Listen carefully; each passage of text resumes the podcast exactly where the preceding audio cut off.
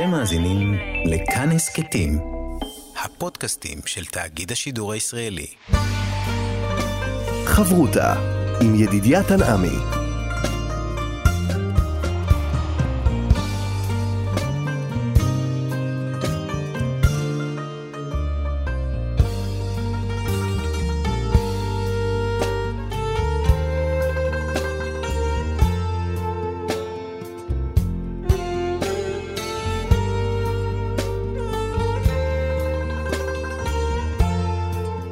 שלום, כאן מורשת, חברותה, לימוד משותף עם הבנים ואנשי חינוך בנושא תנ"ך, הלכה ואמונה. היום אנחנו לומדים הלכה יחד עם הרב רועי מושקוביץ, ראש בית המדרש רואה ישראל הלכה למעשה. אנחנו נרצה לעסוק במצווה לשמוע לדברי חכמים. שלום לך הרב רועי מושקוביץ. שלום ורטור בדיעה לך ולכל המאזינים. פרשת שופטים עוסקת בעניין של המשפט, וכשהתורה מדברת על המשפט, הרי יש הרבה דעות. בסופו של דבר, התורה אומרת שצריך לפסוק את הדין על פי התורה אשר יורך, ועל המשפט אשר יאמרו לך תעשה. אבל היא מוסיפה, היא לא מסתפקת בכך, היא אומרת לא תעשו מן הדבר אשר יגידו לך ימין ושמאל. הכפילות הזאת היא זועקת, והיא בעצם מלמדת לפי דברי חז"ל על הטוטליות של השמיעה לדברי חכמים, שאפילו יאמרו לך על ימין שהוא שמאל או שמאל שהוא ימין, אל תעשו מדבריהם. והשאלה הגדולה שנשארת, למה? יש ביקורת, צריך לבדוק, אולי יש כאן אה, טעות? מעניין מאוד. ובאמת, כמו שהזכרת, יש לנו אה, מצווה או יסוד היהדות. זה למעשה אולי השאלה שצריך דבר ראשון לברר. האם לשמוע בקול חכמים, בקול הרבנים, בקול תלמידי החכמים, זאת מצווה אחת מיני רבות? זו מצווה מהתורה? או שמא זה לא מוגדר כמצווה, אלא כבסיס לתורה הקדושה. כמו שאנחנו יודעים, מבינים, שלהאמין בקדוש ברוך הוא, זה ודאי מצווה, יש זאת מצווה להאמין בקדוש ברוך הוא, בכל מי שיש מצוות תמידיות, אבל ברור ופשוט שזה לא רק מצווה, אלא זה הכל. אדם שיקיים מצוות בלי להאמין חלילה, הוא לא עשה שום דבר, אין לו שום עניין בזה, כן? אנשים שלא שומרי תורה מצוות, ועושים כל מיני פעולות נחמדות וטובות, אם הם אתאיסטים למשל, לא מאמינים, אז זה שום דבר. אין בזה שום תועלת, שום מצווה. כל המטרה של המצוות, ולמעשים הטובים, ודרך השם, זה בשביל להתדבק, בבורא יתברך שמו, לזכות ולהגיע למדרגות רוחניות גבוהות, אין עניין במצווה עצמה לבד. זה נכון שיש הבדל בין לפני מתן תורה, לאחר מתן תורה. לפני מתן תורה, אז היה אפשר להגיע לקרבת אלוקים לטוב, גם ללא ה-שש מאות ושלוש עשרה מצוות, אלא באופן אחר, באופן עקיף, באופן ישיר. אבל אחר מתן תורה יש דרך אחרת על ידי תרי"ג מצוות. אבל בפועל זה מצווה, מצווה ועוד מצווה, אבל כל המצוות האלה הן חייבות להתאפס באמונה, בבסיס של היהדות, בסיס של הקדושה, שדין שיש בורא לעולם, שברא את העולם בשש ימי המעשה, ולפי זה הוא מנהיג את העולם, הוא ברא את האדם, הוא יודע מה טוב לאדם, מה הצורך שלו, ולכן הוא גם ציווה לקיים מצוות, שחלקם זה משפטים, חלקם חוקים, ודיברנו על זה בעבר. אבל האמונה זאת מצווה שמצוות יסוד, מצוות בסיס, זה הבייס, זה למעשה, על זה מושתת כל ה... למעשה כל המצוות כולם. כמו שבא חבקוק במידה על אחת, וצדיק באמונתו יחיה. זאת אומרת, בלי האמונה זה לא שייך כלום, ואם יש אמונה אז בעצם יש את הכל, כמובן שזה יש להרכיב את המצוות, כי להגיד אני מאמין בלב, זה שום דבר. אבל אה, השאלה, כעת, אנחנו באים לדון על, כמו שאתה מזכיר, את המצווה שלא תסרו ממנו ימין ושמאל, בדברי חכמינו זיכרונם לברכה, חז"ל. מה זה? זה מצווה או שזה בסיס? ובכלל מאיפה הגיע הדין הזה? כל אשר יורוך, מי זה כל אשר יורוך? האם כל אחד יכול להורות? האם כל אדם שהוא יודע יותר ממני או ממך יכול ללכת ולהורות לשני? או שמא הוא חייב להיות נביא שמקבל הוראות משמיים? או מה המושג בכלל של חכמים בתורה? אז אנחנו דבר צריכים לדעת שעצם אמונת חכמים היא למעשה, אומר החזון איש, משפט מדהים ואומר ככה, אמונת חכמים תלויה באמונת החוכמה, ואין חוכמה בעולמנו בלתי אם עברנו דרך נשמת חכם חי. זה משפט מדהים של החזון איש, שעל פניו אין לו בכלל תפיסה, כי למעשה אפשר להגיד שבמצווה הזאת של ה... לא תסור ממנו ימין ושמאל, המצווה לשמוע בכל חכמים, זה למעשה אולי יסוד קיום העם היהודי. כי אנחנו יודעים שבמשך הדורות כמה היה העם היהודי, מצרים, והשלב השני היה קבלת התורה, והשלב השלישי ארץ ישראל, בית המקדש, ומאז ועד היום תמיד היו, ומקווה שיפסק, אבל זה נראה שזה לא הולך להיפסק, לצערנו, פלגים, פלגים בעם היהודי. פלגים שונים ומשונים, הרבה גוונים, בסדר. מתי הפלגים האלה כביכול נתקו את עצמם מהעם היהודי? אם נשים לב, כאשר הם החלו ליצור חיץ בין אמונת השם לאמונת חכמים. בוא נתחיל אולי בראשון, שזה בראשונים, דתן ואבירם, כאשר הם מזלזלים במשה ואומרים לו על הארגנותה, אומר, ממשיך בקורח, שגם הוא מזלזל במשה ואהרון, ולמעשה אחר כך הצדוקים והקראים, ודור אחרי דור יש לנו את אותה פלג, אותו קבוצה שבאים לערער על המנהיג, הם לא באים לערער על השם יתברך שמו. הם כביכול לא באים ואומרים שהמנהיגות לא מייצגת את השם אלא את עצמם, וממילא אם זה משהו כאן אנושי, אז יש עוד דעות נוספות. או, או, התאהבת הגדיר. הם לא, מעולם הם לא באו לחוק על השכינה. זה הדור הפלגה, נמרוד, בסדר, עבודה זרה, שלא נדע. אבל כשאנחנו מדברים על העם היהודי, תשים לב, הם לא באים לערער חלילה וחס, על, אלא, כמו שהזכרת, רוצים ליצור חיץ, וזה שונה בין לומדי התורה, בין המנהיג היהודי התורני, לבין uh, התורה הקדושה. למעשה, כמו שאנחנו מבינים, ההבדל הוא מאוד מאוד מיוחד ומאוד מעניין. כאשר הם לא באים לערער על הבורא יתברך שמו חלילה וחס, אלא הם באים דווקא לומר שבחיבור שבין לומדי התורה, בין המנהיג, בין אה, אותו גדול הדור, שלמעשה מנהיג את העם ישראל, שם יש אינטרס, שם יש שוני, שם כביכול הם באים לומר תורה משמיים ורק משמיים, ללא אה, קשר וללא חיבור וללא אפשרות ללכת ולתת בטעם והסבר.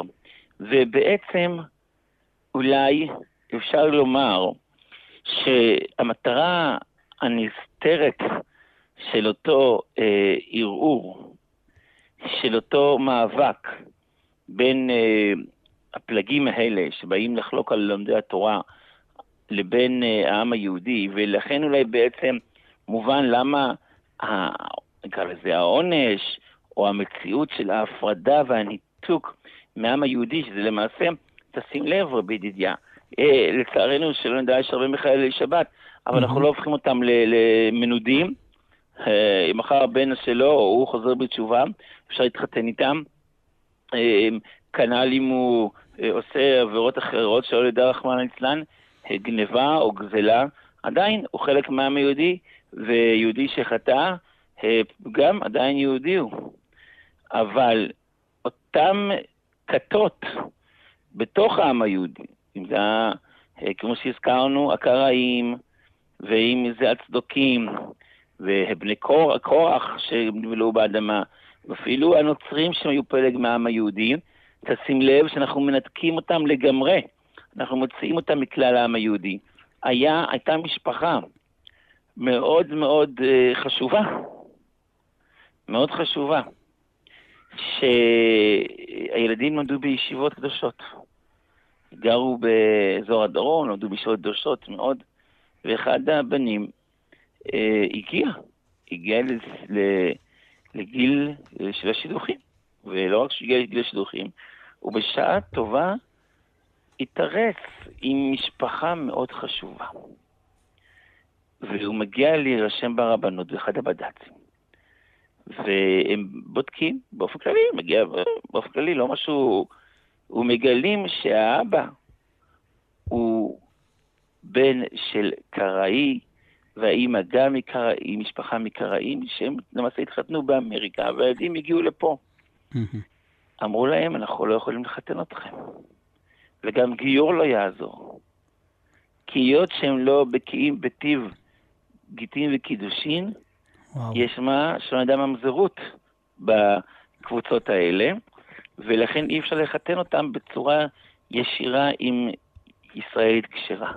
עד כדי כך שהמשפחה הייתה צריכה לעבור לחוץ לארץ, ושם נטמעו בין האנשים, נטמעו עם עין כמובן, ומה שהיה היה.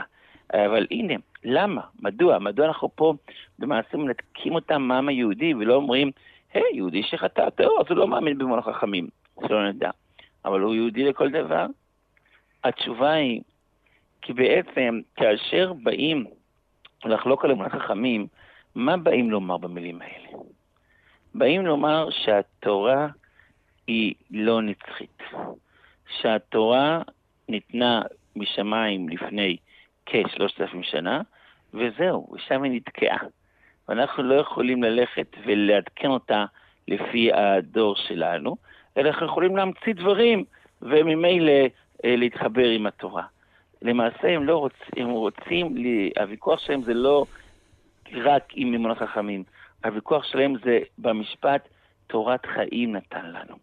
אנחנו יודעים שלומדי התורה ואותו גדול הדור ואותו מנהיג, אם זה משה רבינו, אם זה יהושע, ובכל דור ודור יפתח כדורו כשמואל בדורו, יש לו את הכוח של להמשיך את מסורת התורה על פי המתאווה, על פי אותה מסורת, אותו מהלך, ועם המתאווה של החיים, כן.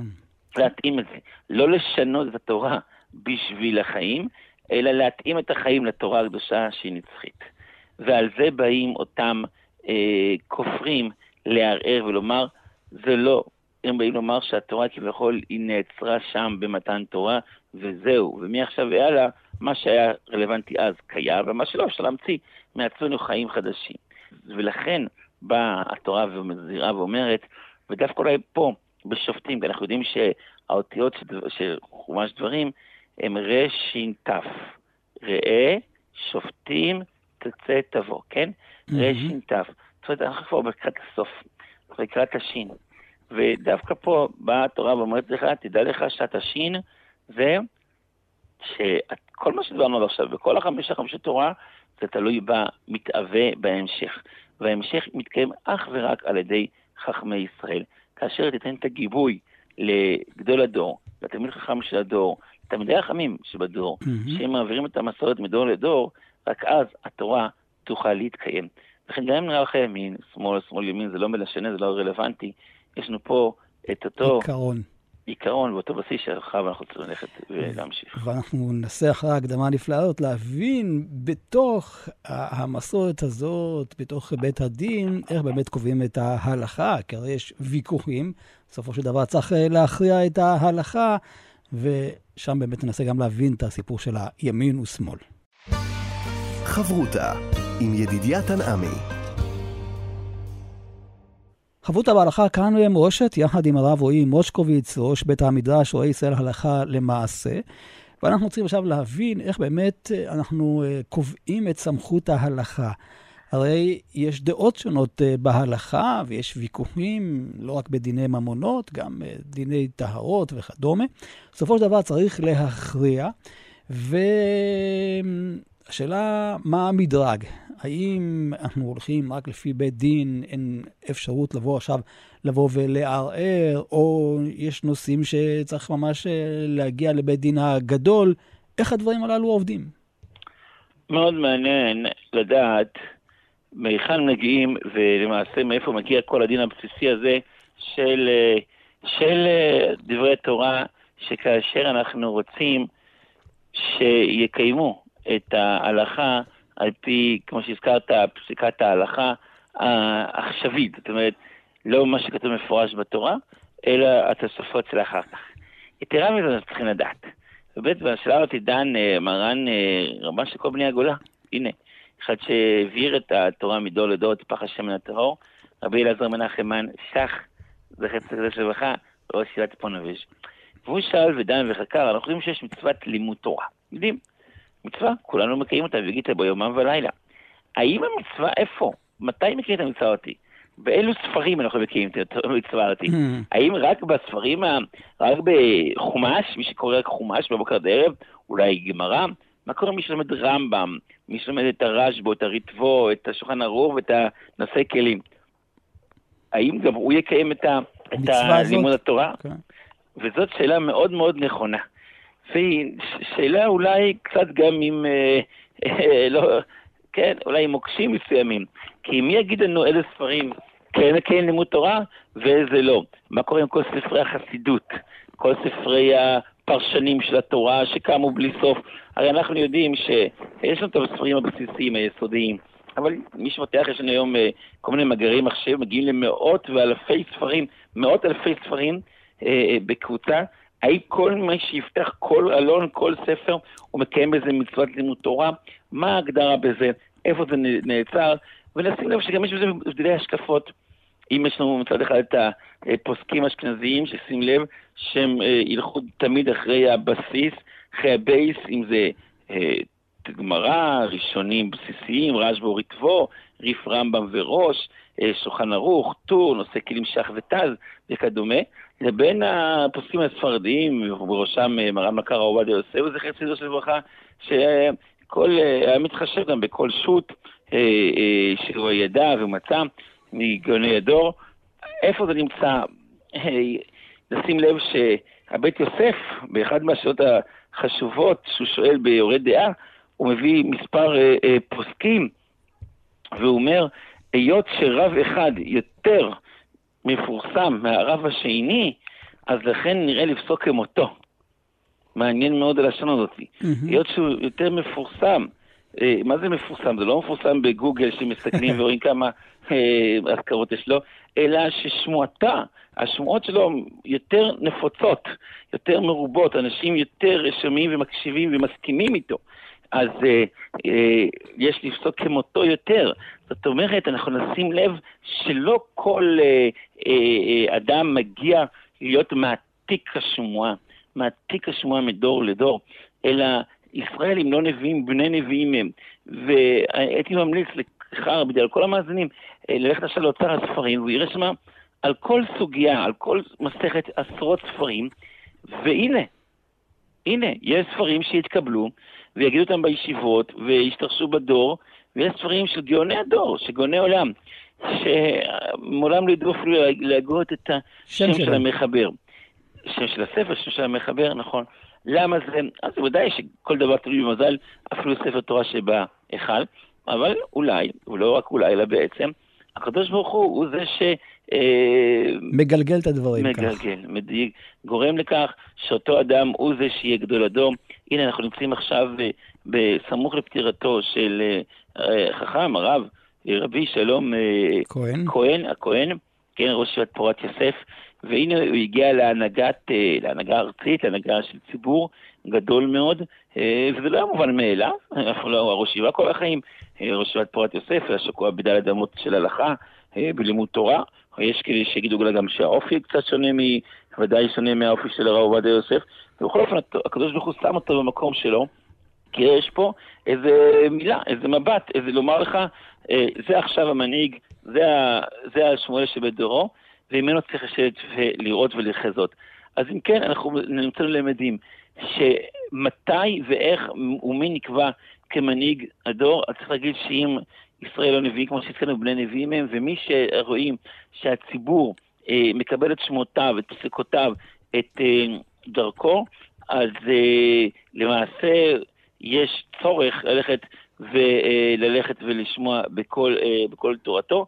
כמובן ששוב יגידו אל הציבור ומה הציבור, אבל יש דברים שהאדם חוזה ורואה ויבין וירגיש. מי גילנו לעבדיל אלף ועבדולות כמו שבתאי צבי שנערו אחריו אלפים, ולכל אופן אותם המוחזקים לגדולי הדור בדור הקודם של התורה נמצאת מדור לדור, הלכו ובדקו ועקבו אחריו ויצאו בפסקים ברורים ופשוטים שהוא לא זה שממשיך ולא זה ששייך. זאת אומרת, אנחנו חייבים להיות תלויים דור אחרי דור, דור אחרי דור. ומסורת.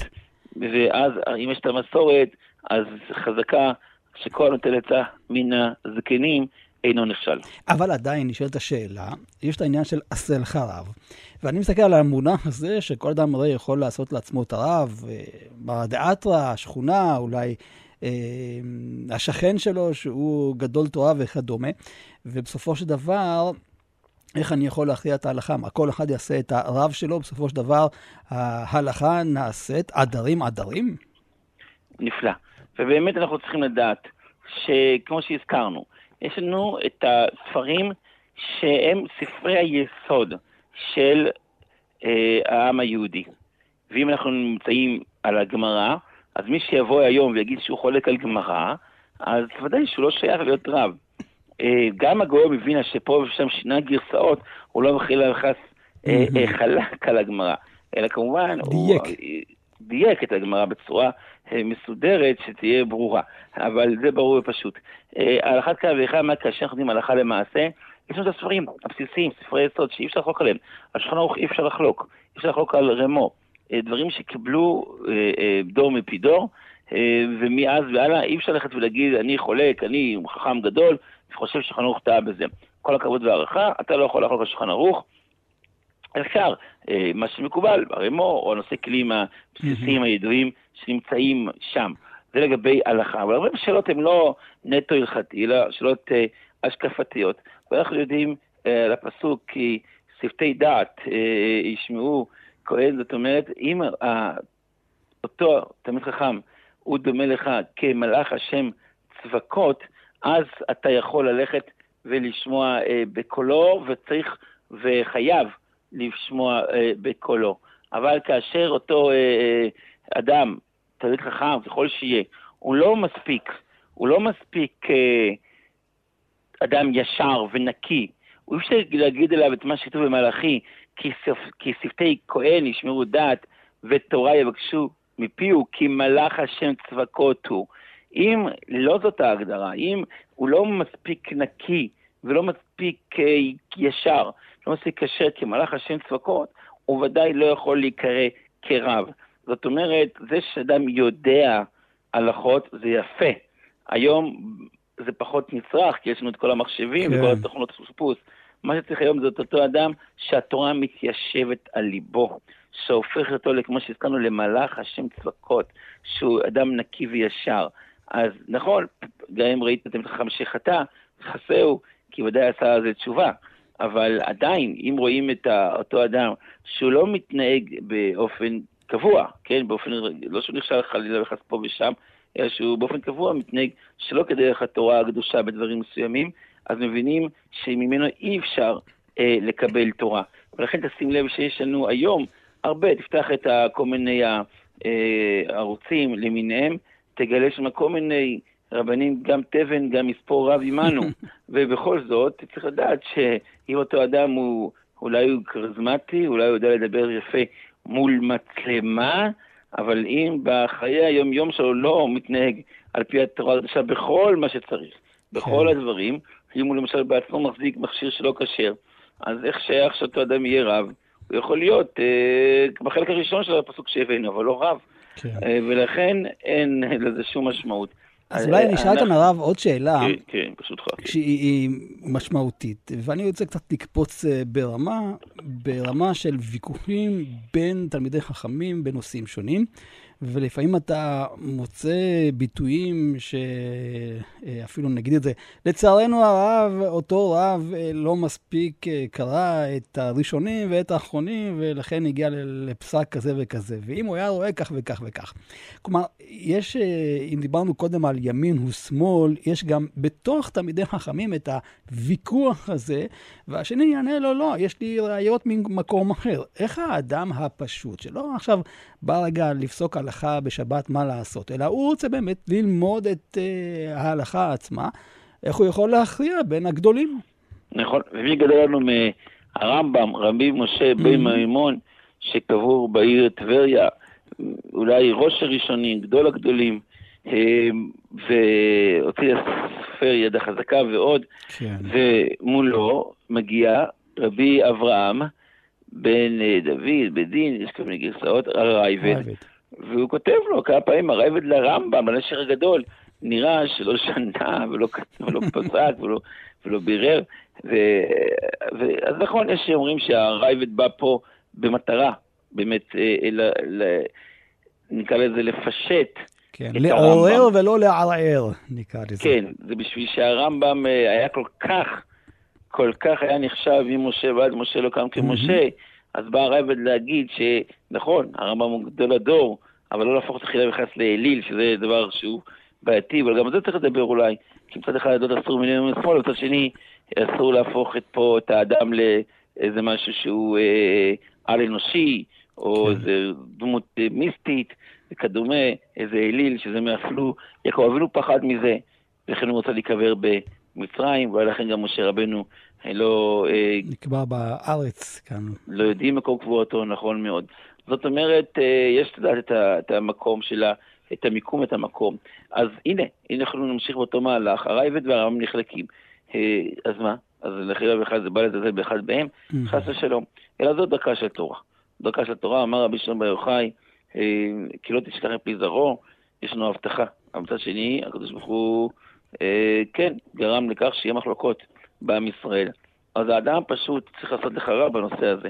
זאת אומרת, בין הרבנים הידועים, המפורסמים, המקובלים, הכשרים, פה אתה צריך לדאוג כאחד הרבנים, אחד הולך לפי פסקי שיטה אחת, פסקי השנייה, בסדר, זה הגיוני, זה שייך, הוא לא יכול לפסוק רק לפי החומרות של כולם, או רק לפי הקולות של כולם, זה בסדר, הוא אומר, אני פוסק כשיטה אחת, אין בזה בעיה, הוא כמו השולחן ערוך, והשני כמו הרמו, הנה, ויש כאלה לפי השטילזיתים, ויש כאלה לפי פוסקים אחרים, כל אחד לפי עניינו ודעותיו, זה בסדר, אבל ככל שאדם הולך אחרי דרך שהיא חלק מהתורה הקדושה, ולא חלק שמחולק על התורה הקדושה, שמפקיע את עצמו מכלל ישראל, אז אין שום מניעה בדבר הזה, ועד רבה, מכאן ומכאן תצא התורה הקדושה ונערה, ונערה ופשטה.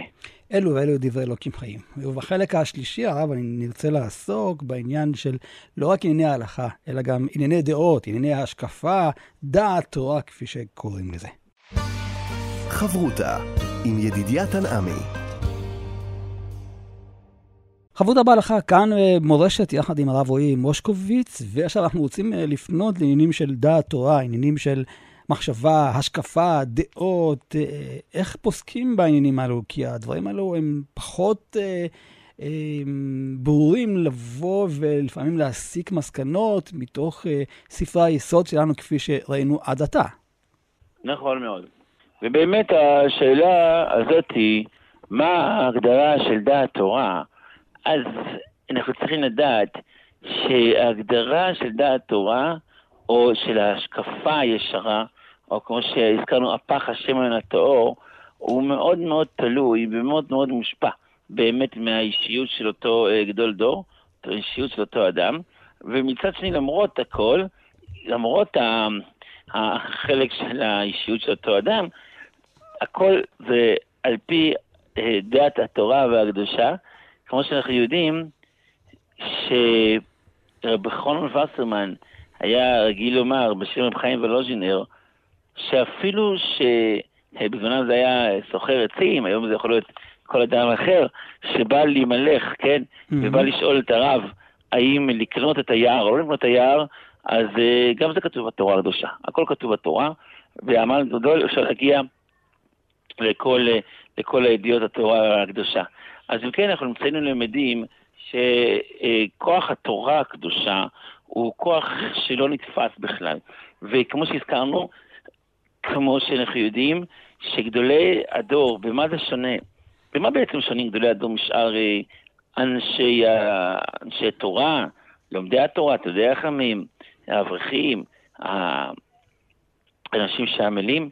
ההבדל כמובן זה לא באדם, זה לא, זה אותו אדם, אלא ההבדל היחיד, אולי היחיד כל כך גדול, הוא בצורת היגיעה והעמל. זאת אומרת, כאשר אנחנו נראה אנשים שלומדים תורה ויודעים תורה ויודעים הלכות, זה בסדר. אבל מה שהופך אדם למנהיג בישראל וגדול ישראל, זה תשים לב ותתבונן על כל הגדולי ישראל, היו אנשים שהיו עמלים בתורה בצורה שלא נתפסת במושג האנושי. אם אנחנו מדברים על uh, הרב אלישיב, כאל פוסק הדור, שהיה uh, ישן מ-עשר עד שתיים לפנות בוקר, ומאז היה לומד רצוף, רצוף כפשוטו, אולי בלי שום הפסקות, לא הפסקות קבלת קהל חצי שעה ביום, תפילות וזהו, רציפות של משתיים לפנות בוקר עד עשר בלילה. זה עשרות, זה למעלה מ... כמעט עשרים שעות, כמעט שמונה עשרה שעות של לימוד תורה, והגיע באמן, עוד עם החזון איש, שהיה עמל והסיפור המפורסם, שמחדרו אותו מוטש ונופל על הקרקע, כולו חשבן את המספר פסיעות שנשאר לו בין השולחן למיטה, תמיד היה יודע שיש לו טיפה ללכת, יש לו כוח ללכת ארבע חמישה צעדים, אז הוא היה לומד עד ה... שאפשר ללכת ארבע חמש צעדים, אבל בפועל היה כמה צעדים יותר, אז הוא נפל בהפיסת כוחות. זה לא שהגדולי הדור היה להם חיים של שי תענוגים, אלא היה להם חיים של לימוד תורה בעמל, ביגיעה עצומה. ורק אז, ואך ורק אז, כך אפשר להפוך את המוח האנושי, את הבשר האנושי של האדם, לכביכול חלק אלוקה ממעל. אז זהו, הרב, זה לא הגדרה של מישהו שעם יותר ניסיון, זה כבר מגיע לרמה של סייעתא דשמיא, נכון? זה ודאי, זה ודאי, יש פה שני חלקים. דבר ראשון, בדרך כלל המציאות אומרת שגדולי התורה של, לפחות בדור האחרון, הם מתחילים בגזור הגיל תשעים, אז מתחילים להנהיג את העם, אז גם יש להם ניסיון, זה מציאות. אבל גם בלי הניסיון הפיזי, היומיומי, זה כמו שהזכרת, זה סוג של דעת תורה, רוח חוכמה. רוח חוכמה, כמו שהיו אומרים, מתבטאים על מרן רבי חיים קניבסקי, שרוח השם בפיו, רוח השם בפיו, היום המשפטים והסיפורים הם למחביר, הסיפורי לא מזמן מדען שהיה מתעסק באגרונום, בירקות, והוא רצה, תמיד הוא נוסע לפני נסיעה לחול, לפני שהרוכש הזה ירקות מסוימים בכמויות מסחריות, הוא היה הולך ומבקש ברכה מרב חיים קניבסקי, והפעם האחרונה שהוא היה ביקש, רב חיים אמר לו, לא, אל תלך, לא יוצא שום דבר. עוד פעם, כשאומרים לו לבוא, הוא מדען, הוא צריך לתת את חוות דעת, פעם, פעמיים, שלוש, ואומר לו, אין לך מה לעשות, אתה יכול להישאר. והוא בכל אופן, לא הנעים, וזה כבר שילמו עליו, אז הוא אומר, טוב, אני אסע, אני כן אקנה, לא אקנה. ובאמת, היה שם, רכשו, בדקו את אותו גידולים, גידולים מאוד יפים, ורכשו, שילמו, וכאשר הם באים לקצור, יום למחרת את הזה, אז לילה לפני ירד ברד כזה חזק שכל הגידולים נהרסו. ובפועל לא היה למה לקצור. זאת אומרת, רב חיים קניבסקי יושב לך ברחוב ברשב"ם, בבני ברק, לומד את מה שהוא לומד, ואומר לך מה קורה בארגנטינה. אז מה ההבנה בזה, מה ההסתכלות בזאת? כן, כוח התורה, זה כמו שהזכרת, זה גם מוסייד ישמעאל, זה גם רוח הקודש, אבל הכל אך ורק זה לא מיסטיקה, זה לא בבות, זה לימוד יומיומי של דקה ועוד דקה ועוד דקה ועוד שעה, ועוד שעתיים, ללא שאף אחד יודע, ללא אחד שמבין, רב חיים קניבסקי, מטעם ידיעה לציבור באיזה גיל, גיל מבוגר מאוד, ושאר גדולי ישראל גם, במשך עשרות שנים מעולם לא שמעו עליהם, והם ישבו והגו בתורה ללא שום פרסום, ללא שום כבוד, ללא שום תאווה. ורק אז, כך ואך ורק כך, אפשר להגיע לרמה של uh, מנהיג של עם ישראל. ובזאת ברוך השם, זה צריך באמת לשבח את עם ישראל, שלא הולכים אחרי כל מיני תעתועים, וכל מיני שמות וכל מיני נוצצים, למרות שאולי את מי שיפתח את כל ה... שעשו לפתר, מי שיפתח את האתרים יראה כל מיני שמות של רבנים, וכאילו רב, גדולים, וכל מיני אנשים שעושים אירועים במקומות נוצצים, ובפועל עם ישראל לא נערכים, אולי יבוא אליהם לכנס, אולי כך, הוא לא הופך אותם לגדול הדור. מי נהפך לגדולי הדור? דווקא אותם אנשים העמלים, האלה שהזיעו והשקיעו ועסקו בתורת השם יומם ולילה, זה עצמו מצמיח אותם להיות חלק מאותו שרשרת נפלאה מדור לדור, ולשם שנזכה כולנו לקבל את התורה, לאהב את התורה, ולקיים את מצוות התורה ורבניה ולומדיה.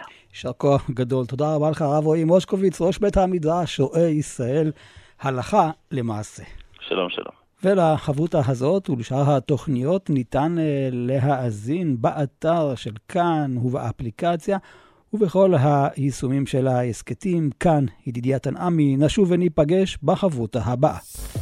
אתם מאזינים לכאן עסקתים, הפודקאסטים של תאגיד השידור הישראלי.